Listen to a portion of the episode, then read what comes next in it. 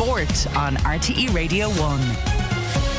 And at 22 minutes to 8, let's go to Des Cahill for the Sports News. Morning, Des. Morning, Mary. Remember a couple of mornings ago we heard the bitter disappointment of Mona McSharry when she was and fifth then- in the 100 final. But she's qualified for has. another final today, the 200 breaststroke final at the World Aquatics Championships in Doha.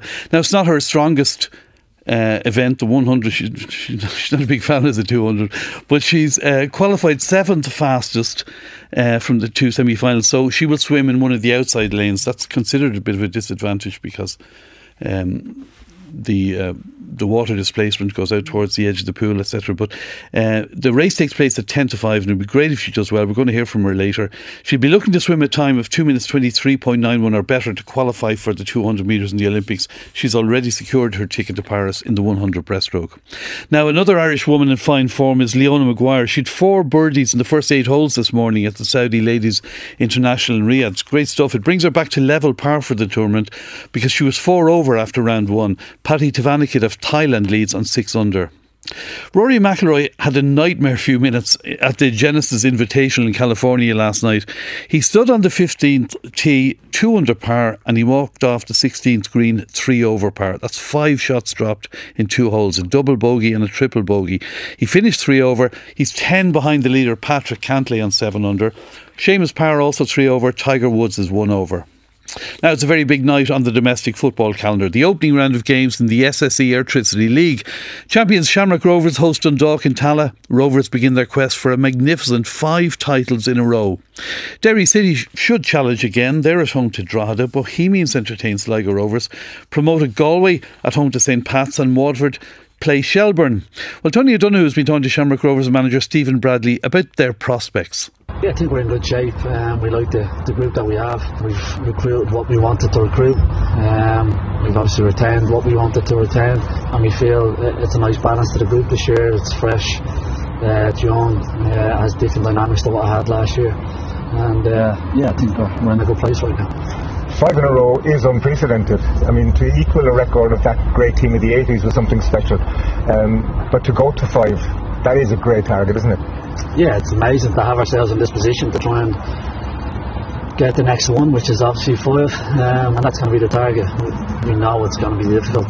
We know we're there to be shot at. We know everyone wants to take us down, and, and that's what comes up being successful. So um, we're looking forward to that challenge as well. But look, we'll we'll, uh, we'll take each week as it comes, and, Um, and you understand and know what the prize could be at the end of it.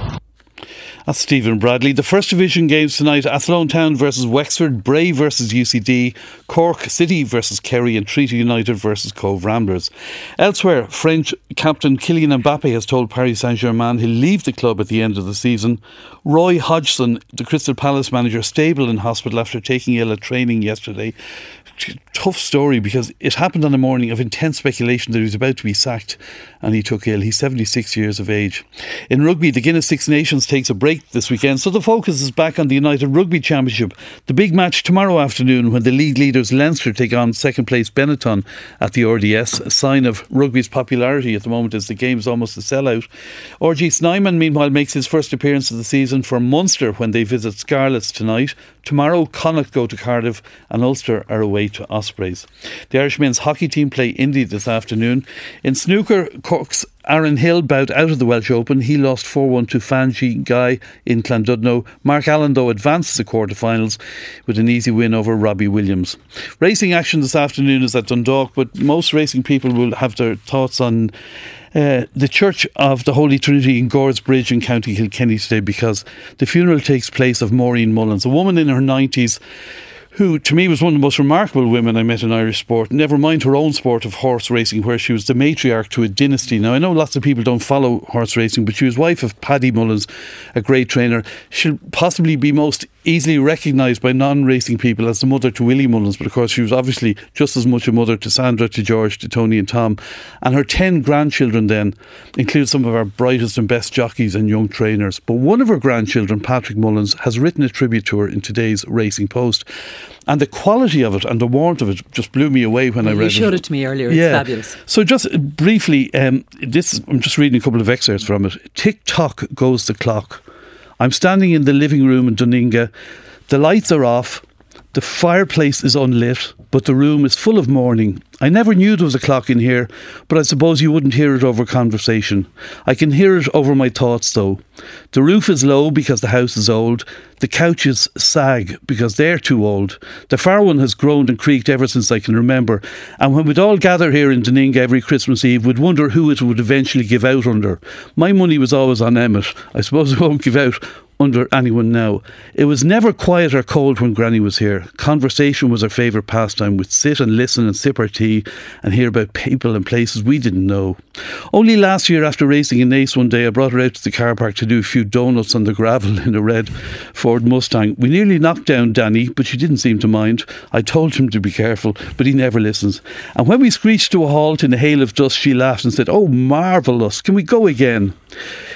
Everything we did was always marvellous. Her favourite word and pronounced with three distinct syllables. She was never tired, never grumpy, never one for doing it tomorrow. The only thing she told us not to do was to marry you before we were 30. Six of us have managed it, but there's grave concern among us for David. He just gets so many offers. She was always elegant, never a hair out of place, always interested and interesting, from a different era, yet moving around entirely comfortable in this one. She had a smile, a laugh, and a twinkle of mischief in her eye right at the very end. They don't make them like her anymore, if they ever did. Born in 1929, what a woman, what a lady.